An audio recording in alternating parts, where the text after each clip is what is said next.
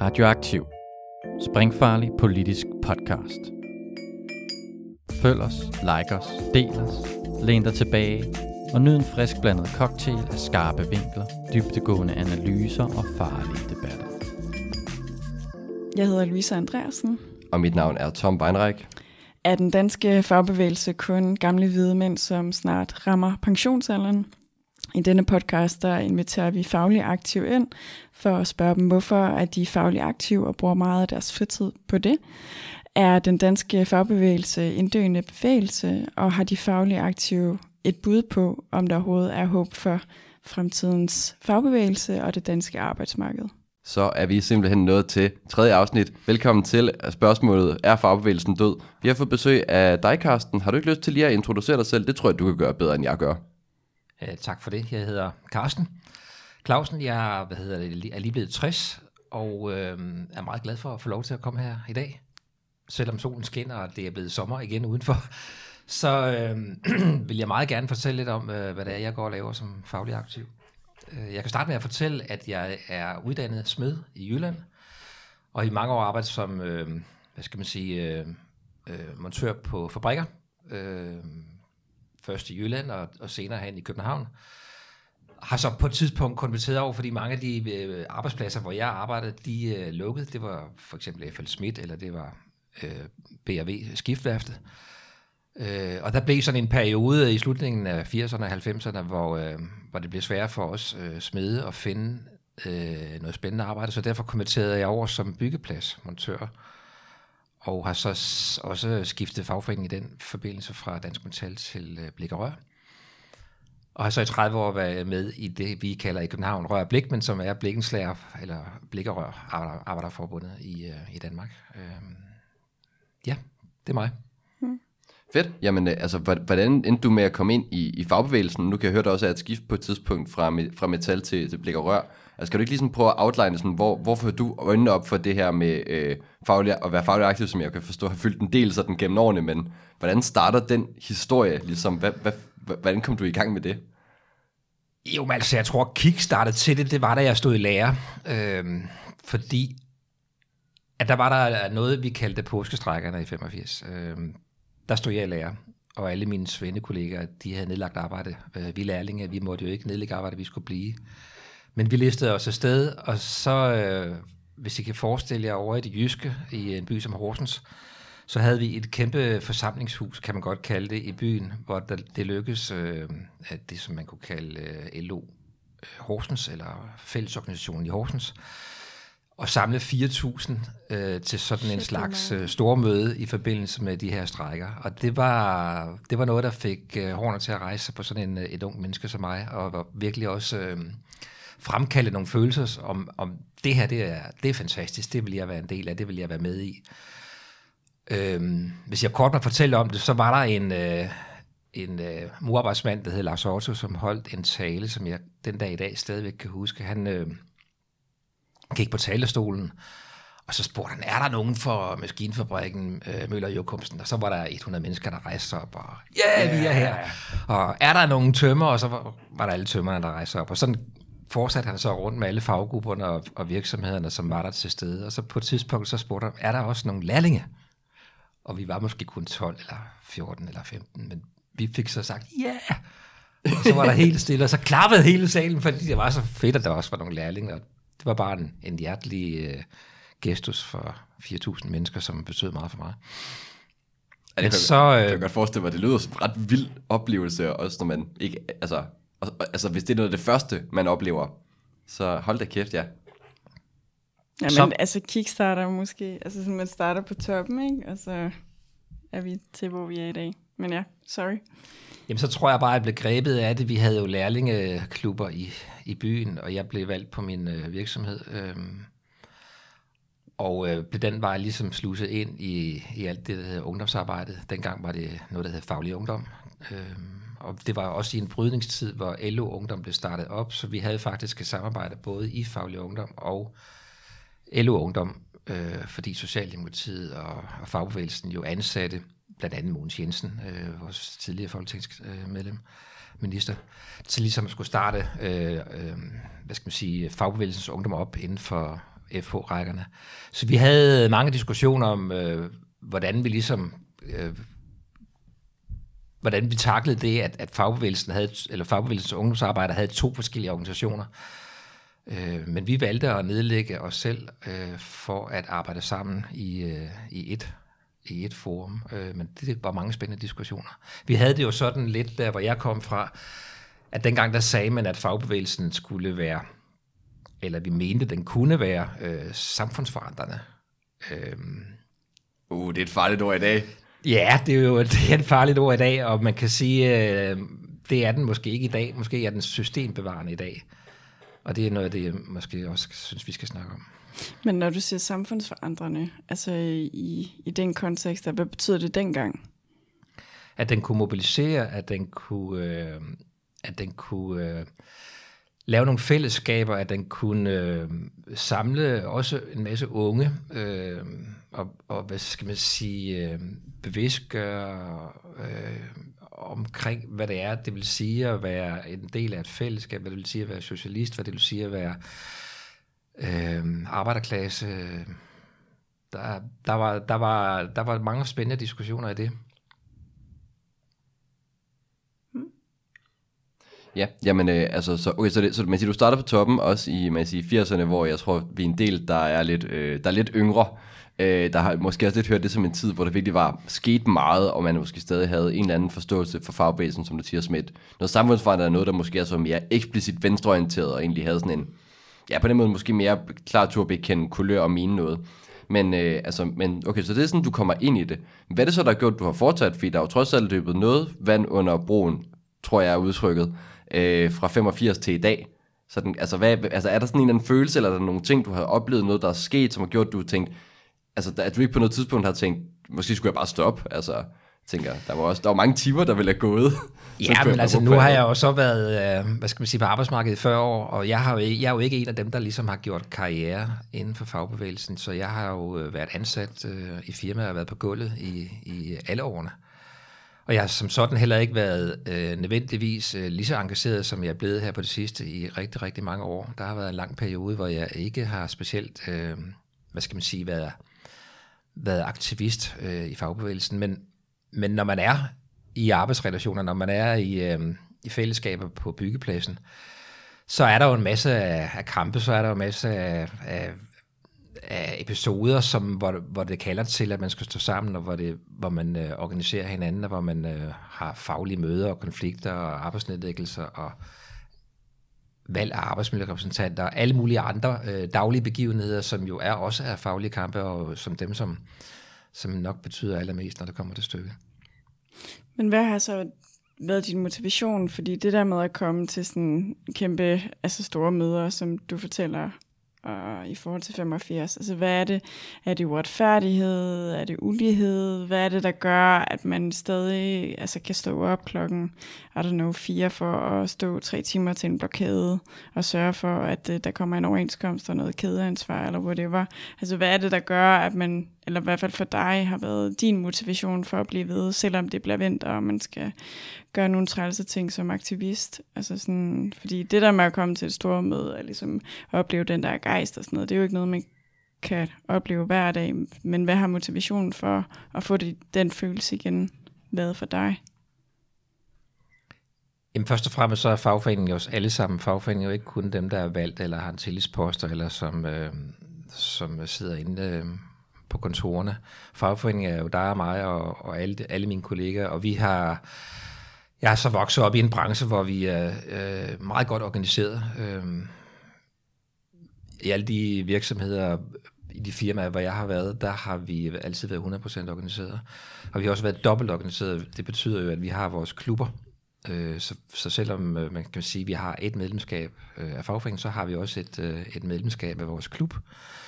Og det er jo ligesom klubberne, der, der har der har hverdagen i forhold til fagforeningen. Det, det er klubberne, der videreformidler øh, budskaberne og kampagnerne og lønstatistikkampagner og øh, det er klubberne, der vælger, hvem vi skal have som arbejdsmiljørepræsentanter. Det er klubberne, der indkalder øh, til, øh, til faglige øh, møder eller øh, men, men klubberne er også samtidig sociale. Klubberne er også julefrokoster og sommerudflugter, øh, og klubberne er jo sådan det kit, der ligesom gør, at, at, øh, at vi har en, en, en, en stadigvæk øh, kontakt til, til fagforeningerne, i hvert fald i vores forbund.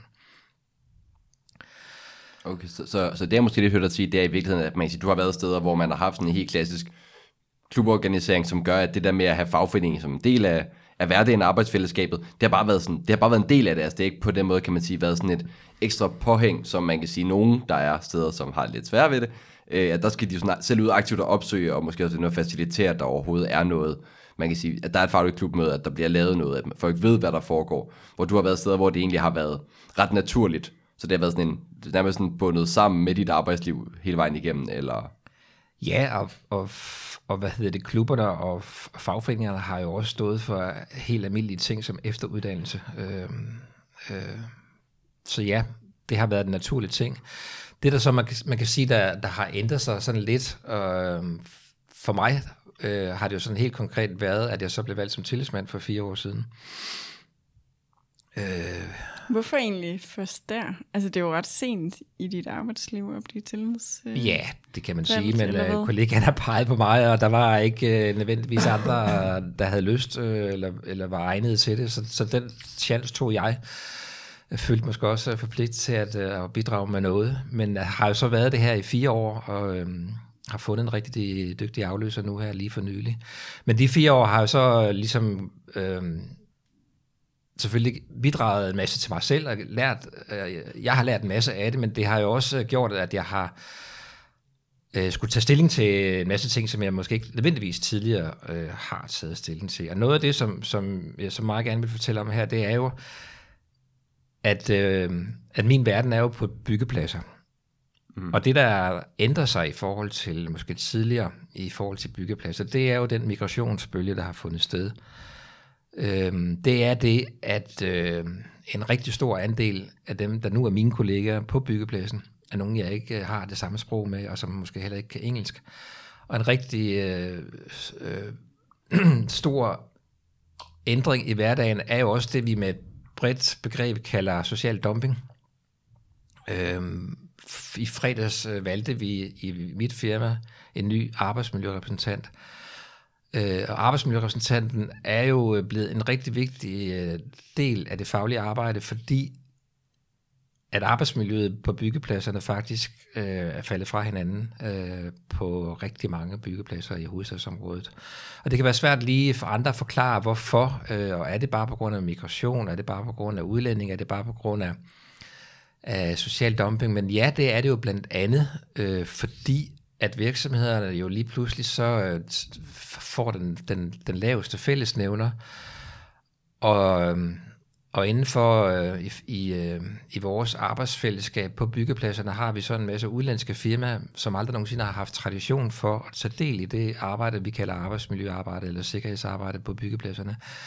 De vælger ikke øh, selv øh, arbejdsmiljørepræsentanter for det firma, de kommer fra. De deltager ikke i sikkerhedsrunderingerne, de forholder sig ikke til de øh, problemer, der er.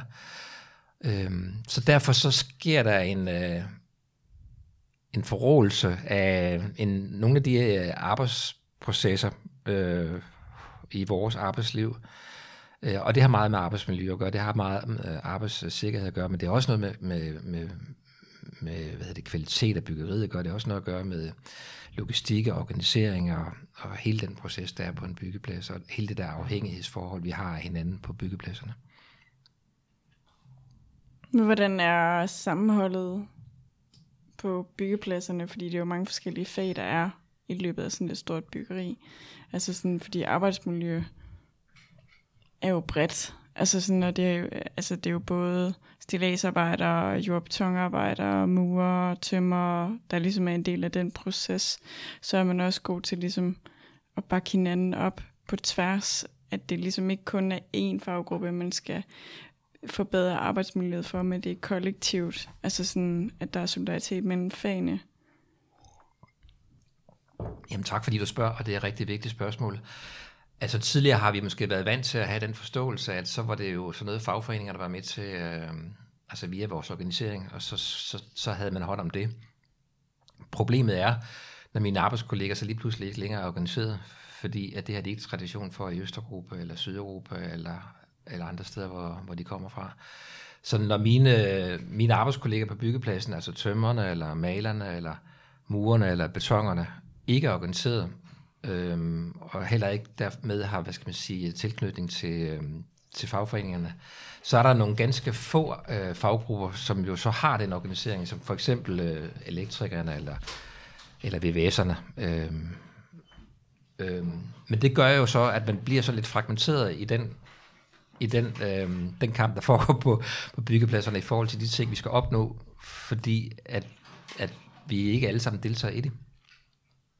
Og man kan sige, øh, det har måske også øh, givet meget øh, nogle øh, anledninger til at tænke, at man måske skal gentænke den måde, vi er organiseret på. Altså fordi jeg er organiseret i et forbund via mit fag, og så er der nogle elektrikere, der er organiseret øh, øh, i elforbundet via deres fag, øh, og så videre.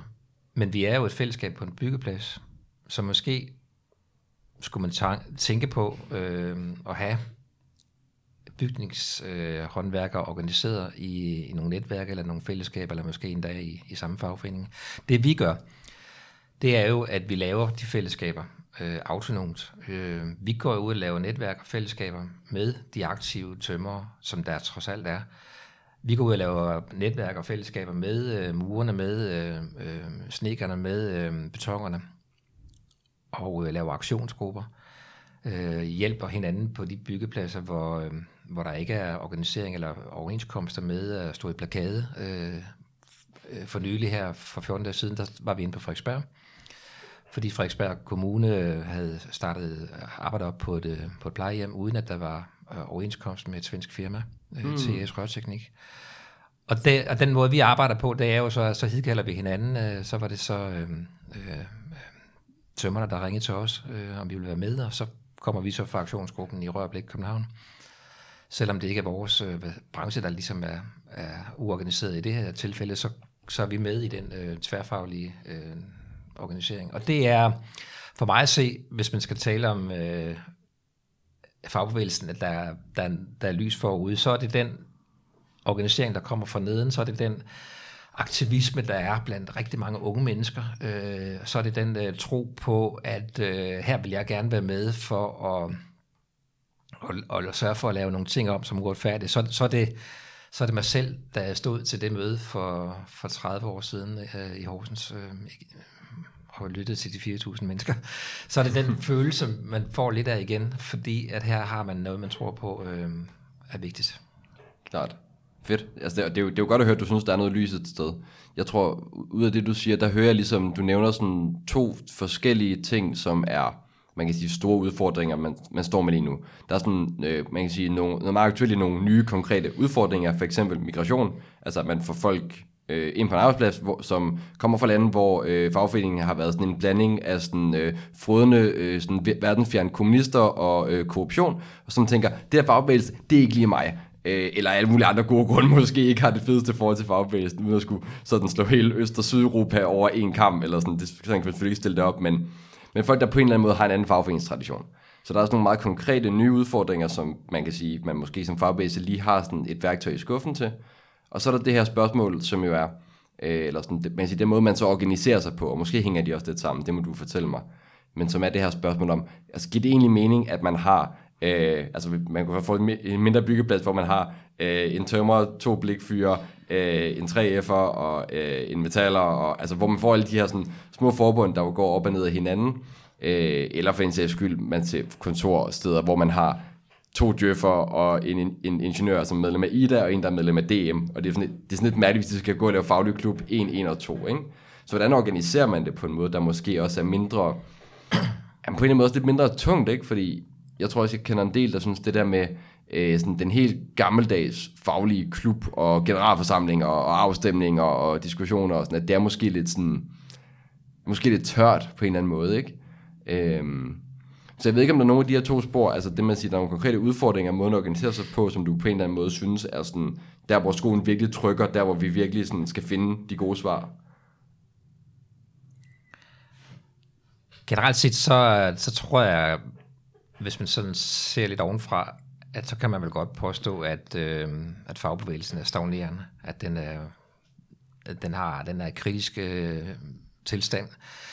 Øh, frafaldet øh, af medlemskab øh, er jo dokumenteret. Øh, Færøs lavede det for halvandet år siden. Øh, vi er godt på vej under 50 procent af, af, af de folk, der arbejder i Danmark, der er med i en fagforening. Øh, og det er, det er den skulle selv skyld i. Øh, fagbevægelsen øh, appellerer ikke til, til unge mennesker, synes jeg. Jeg har selv to voksne sønner. De, øh, de er kun gået med, fordi øh, den gamle siger, de skal. øhm, så der er også, man kan sige, at fagbevægelsen har også sovet i timen. Den har, ikke, den har ikke nødvendigvis haft de svar, der skulle til på alle de nye spørgsmål, der er kommet.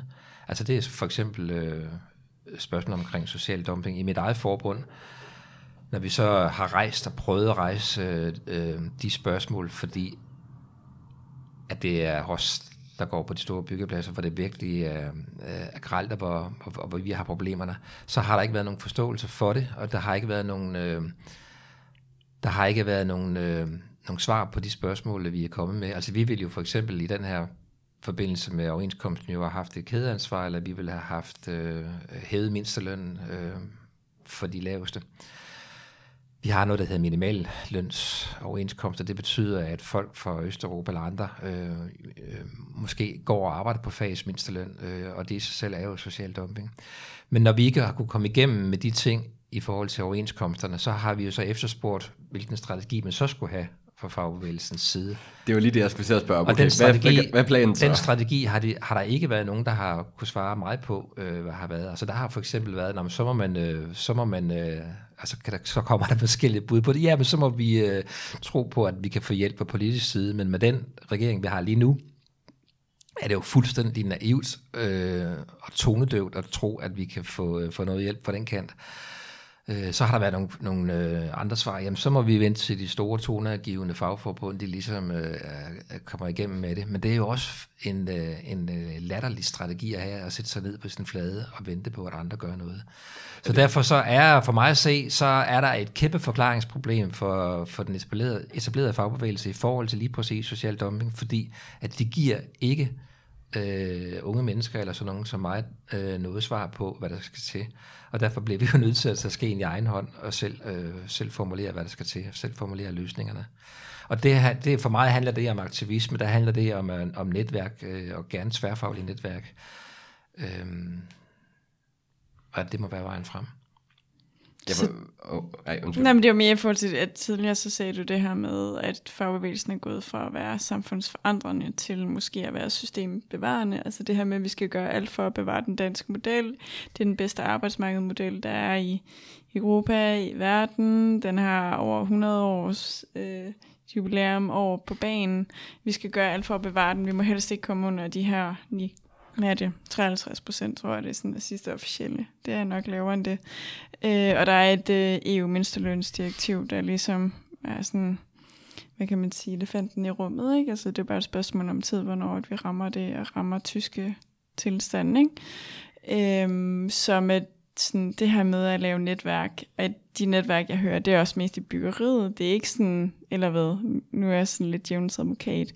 Altså sådan, den her aktivisme er jo ikke kun i byggeriet, og byggeriet er jo en kæmpe branche i Danmark og Europa, men hvordan sørger man for, at den er mere solidarisk, så det også handler om, okay, sådan nogle altså en af de værste brancher er jo rengøringsbranchen, hotel- og restaurationsbranchen, fordi der er meget lav organiseringsgrad, der er meget lav overenskomstdækning. Hvordan får man brancher med, der i virkeligheden er ved at være øh, døende i forhold til at, at, at være organiseret, Øh, hvordan sørger man for, at man også er med i den faglige kamp, når det handler om det offentlige område, for eksempel, og at, at der er også meget sådan offentlig velfærd, der bliver udliciteret til private firmaer og sådan noget. Hvordan sørger man for, den her solidaritet på tværs, og at aktivismen er en fælles aktivisme?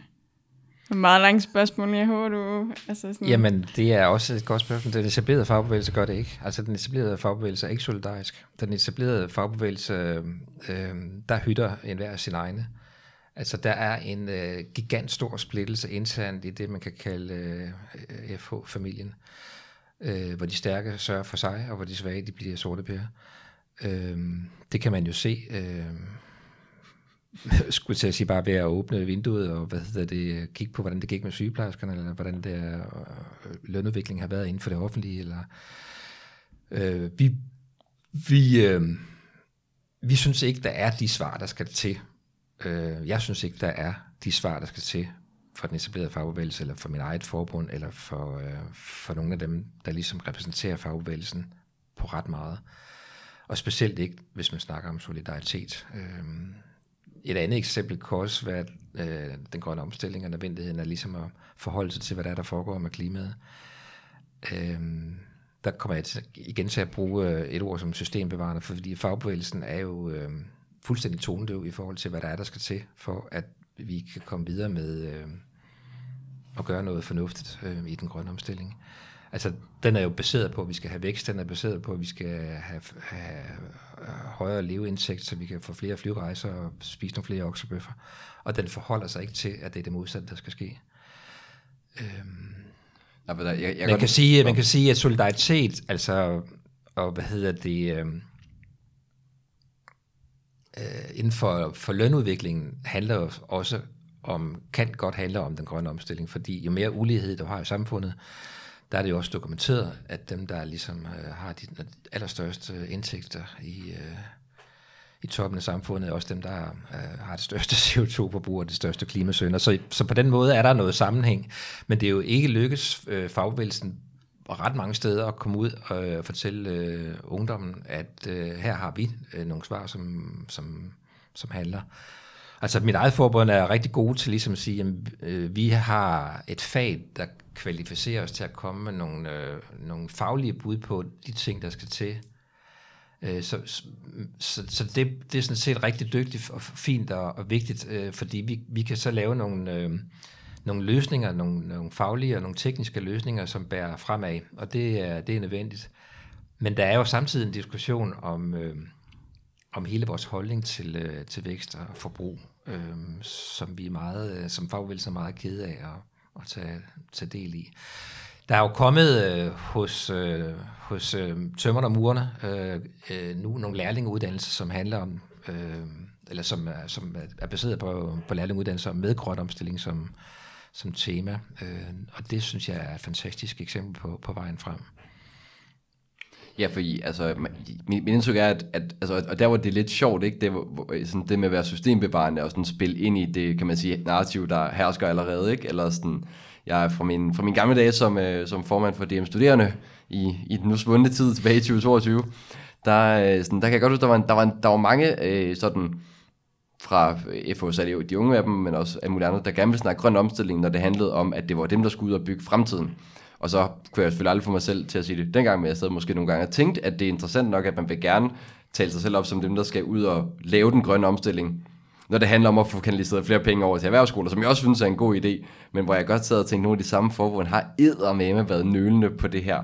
Altså kan man sige, byggeriet er jo, kan man sige, nu snakker du også lidt om det her spørgsmål om vækst, ikke? Altså byggeriet er jo notorisk konjunkturfølsomt, ikke? Fordi vi ligesom, altså at bygge ting kræver altså som regel være forbundet med, at der skal være noget vækst, fordi vi skal bygge nye ting, ikke? Øh, så når, kan man sige, vi så det også under finanskrisen, når det ikke går så godt, så har byggeriet det ikke så fedt. Og der er jo der er jo et eller andet paradoks, uden jeg er, er langt inde i det.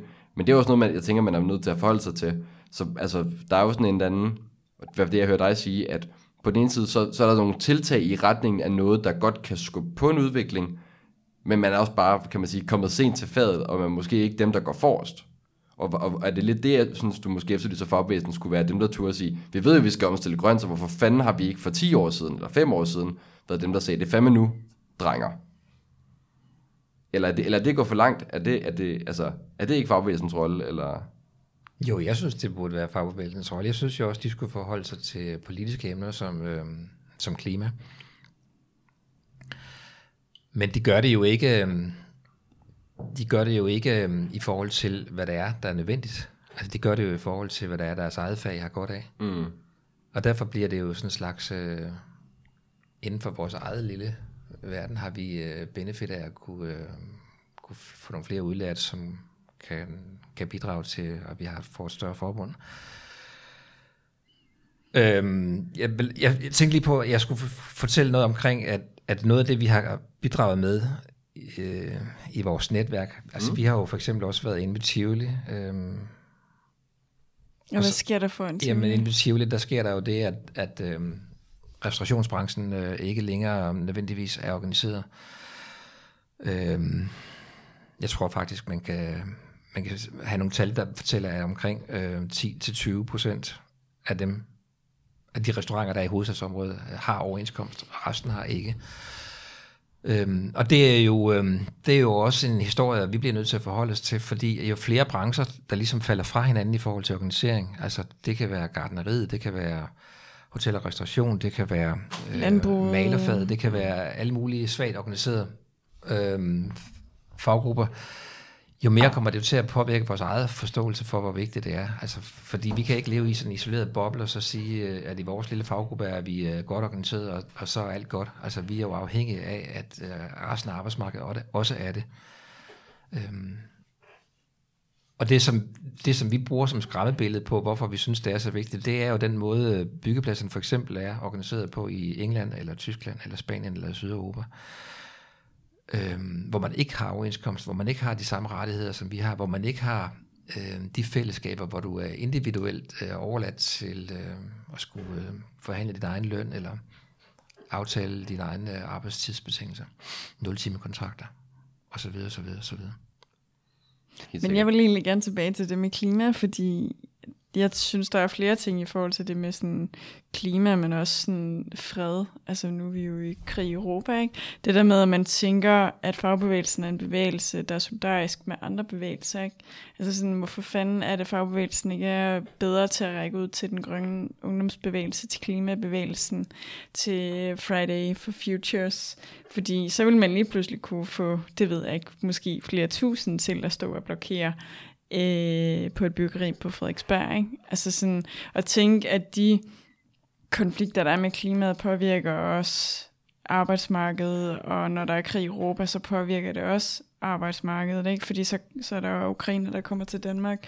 Og hvad er det, de bliver mødt med? Måske der er nogle virksomheder, der ligesom udnytter, at de er i en sårbar position. Ikke? Så det der med at tænke længere end bare, at man skal være solidarisk med andre brancher, øh, for eksempel i forhold til restaurationsbranchen og byggebranchen, at det ligesom påvirker hinanden, men at man også tænker længere end bare de fag, som man organiserer i den bevægelse, man er en del af, men at det er meget mere solidarisk, fordi klimaet får også en indflydelse på dine børn og dine børnebørn og dine oldebørn, på mine børn og mine børnebørn.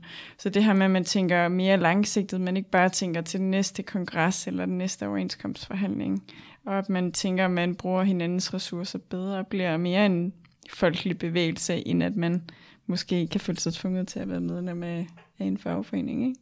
Men oplever du alligevel, at den her sådan, i, i min optik sådan basisaktivisme er kommet tilbage, det der med, at selvom man er tømmer, så kan man godt blokere øh, et sted på Frederiksberg, hvor det ikke er ens eget fag, Oh, det synes jeg er svært at svare på. Ja. Ja, altså overordnet, så kan jeg jo godt forstå, hvis unge mennesker, der har, har lyst til at hvad hedder det, øh, blive en del af en klimabevægelse, så går de i hvert fald ikke til fagbevægelsen, så går de jo andre steder hen. Øh, det kan jeg sagtens forstå, for, for, for pokker skulle det gå til fagbevægelsen, der, var ikke, der foregår ikke noget der, som, som har med det at gøre.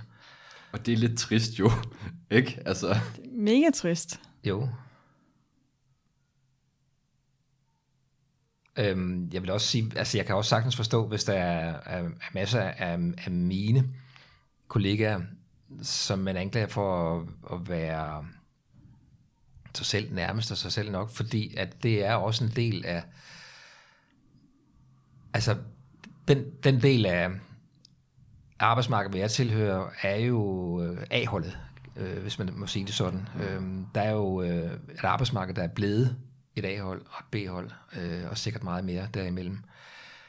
Men, men, men solidariteten mellem A-holdet og B-holdet, den er der jo ikke. Altså, og den er der jo slet ikke i forhold til øh, de valgte på forhåndsplanen. Og det, det er måske også et kæmpe problem, øh, fordi at det gør jo, at man, man, man tænker sig selv nærmest. Altså lad os tage et, et, et eksempel som pension. Jeg tror, det er tænketanken Savera, som, øh, har dokumenteret, at der er et, et større og større samfundsmæssigt problem, fordi der er større og større, der ikke er tilknyttet en arbejdsmarkedspension. Og hvis du ikke er tilknyttet en arbejdsmarkedspension, så kommer du en fattigdom øh, i møde, uden at have en pensionsopsparing.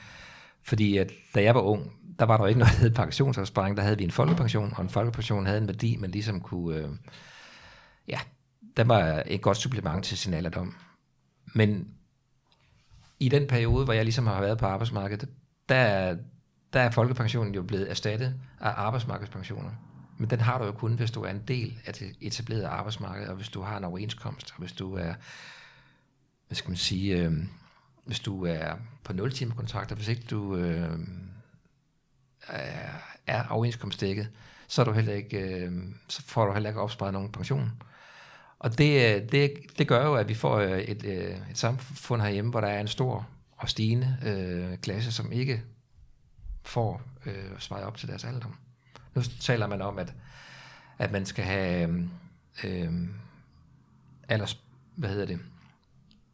Differentieret øh, pensionsalder? Nej, at man skal have, hvad hedder det, øh, når man skal på, på øh, nej, den tager vi lige. Men, men altså, hvad hedder det, sådan er der jo, sådan er, altså vores sundhedsvæsen er også blevet sådan, så vi har pensions, øh, eller sundhedsforsikringer, og vi kan få øh, springe køen over, og vi kan komme ind og, og komme på private hospitaler, øh, hvis vi har vores øh, tilknytning til øh, de rigtige øh, forsikringsordninger. Mm. Og det, det er jo en vej, som øh, fagbevægelsen er gået med på, som ikke nødvendigvis er solidarisk, øh, men som er sig selv nærmest. Ja, der, og der har, der har nogle andre ting, fordi det er blevet mere og mere almindeligt, man har alt muligt. Altså, det sidste jeg så, var der også flere og flere, øh, der har som en del af deres man siger, arbejdsmarkedsforsikring og sådan noget som øh, øh, behandling for psykisk sygdom som man kan sige jo egentlig ikke, øh, det er svært at få tænkt nogen i den, når psykiatrien har været udsultet i årtier, og sådan man hører den ene skræmmehistorie efter den om øh, uendelig lange ventetider. Men et eller andet sted, ikke?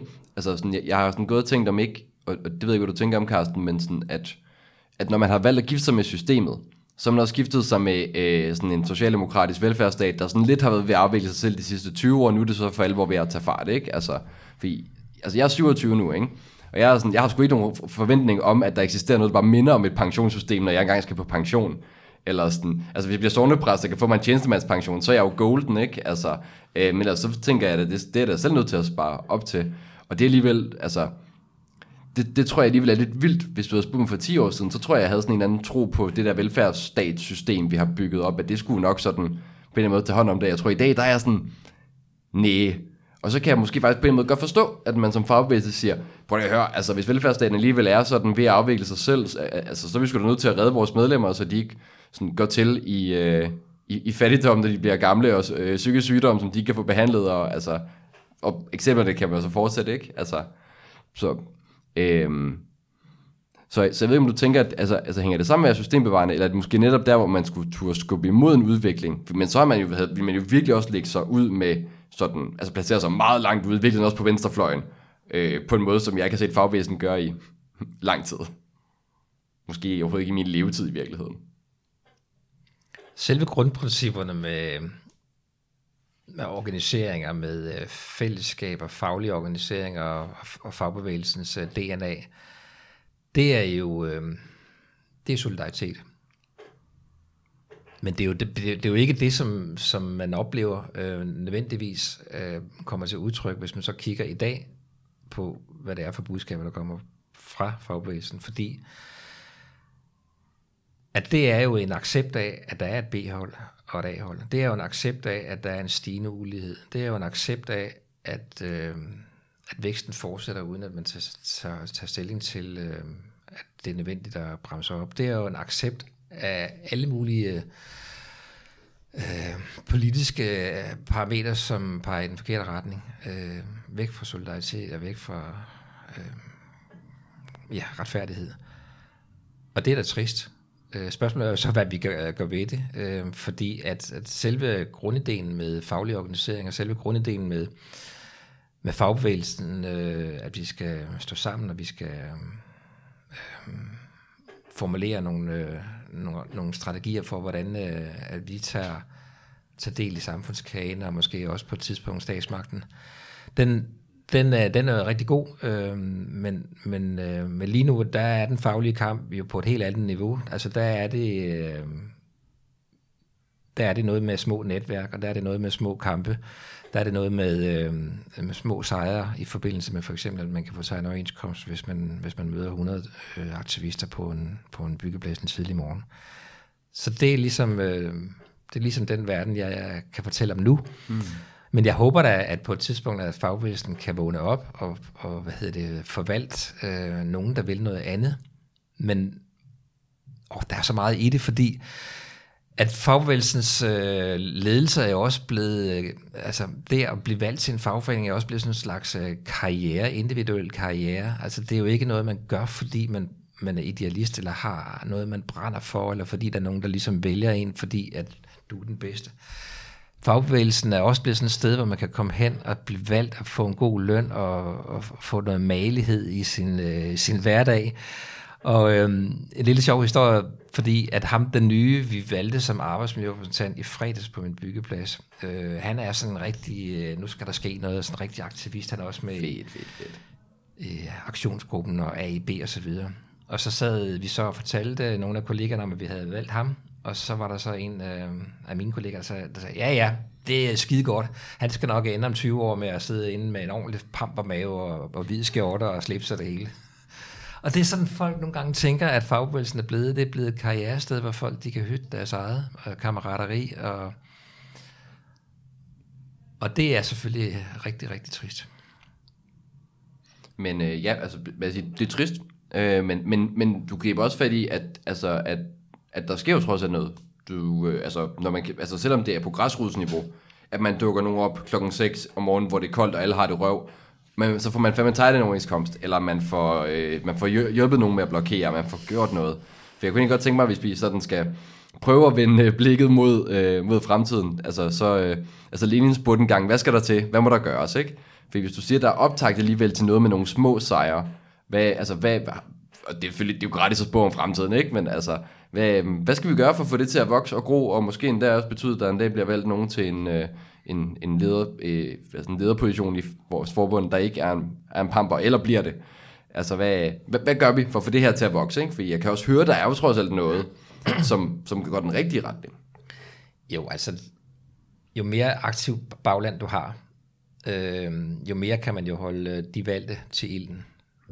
Så det er det ene. Så, så det i sig selv at skabe aktivisme og sørge for at få en masse øh, kollegaer til at, at være med, øh, er demokratiserende for fagbevægelsen, fordi så er der, øh, så er der flere, der også øh, tager stilling til, eller kommer til generalforsamling, eller forholder sig til det, der bliver sagt. Noget andet er, at man så øh, måske også kan forholde sig til at komme med nogle øh, øh, forslag, eller progressive forslag til øh, strukturen i den valgte fagbevægelse. Det kunne være rotationsprincipper, det kunne være, at hvis man bliver valgt som leder øh, af sin, sin forbund eller sin øh, lokalafdeling, at så er det rigtig godt, men så kan man kun være det i en årrække, så man ikke går fast. Det skal ikke øh, være sådan noget, man ligesom, øh, når man så kan jeg være der til at gå på pension. Øh, så kunne man gøre ligesom andre forbund har og sige, jamen, øh, så kan man maks være der øh, 10 eller 12 år, og så må man, mm. øh, så må man øh, vige for rotationsprincippet. Så der er flere, altså der er flere øh, svar, øh, men, men altså, det kræver jo, at der, at der er opbakning til det, vil jeg sige. Øh, det synes jeg ikke, der er nødvendigvis, nødvendigvis er hos, øh, i mit eget forbund, men, men det er sådan noget, vi går og snakker om, at øh, hvordan kommer man pamperiet til livs, hvordan kommer man levebrøds fagforeningsfolk øh, til livs, øh, hvordan får vi øh, fornyelse ind, hvordan får vi unge mennesker ind.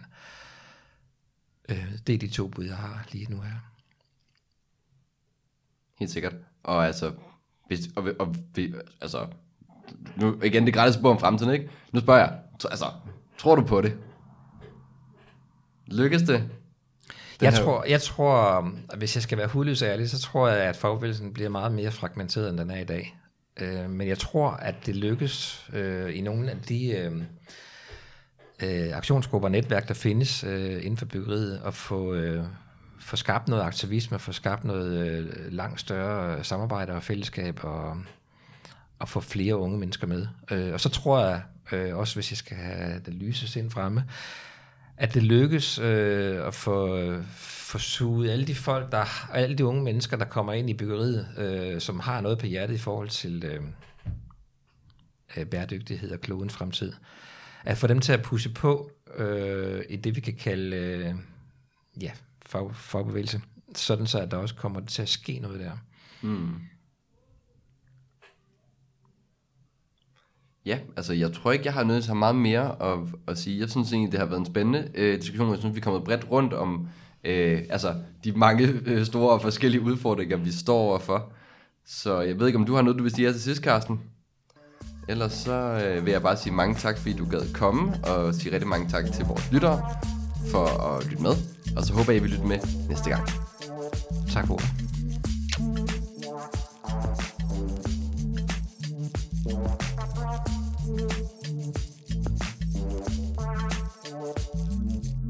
Oh ja. Inden du smutter, husk nu lige at følge Radioaktiv.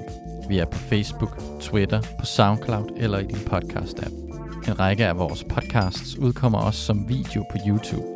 Du må også gerne dele os med dine venner. Hvis du er ellevild, så kan du gå ind på solidaritet.dk og blive medlem af vores medie.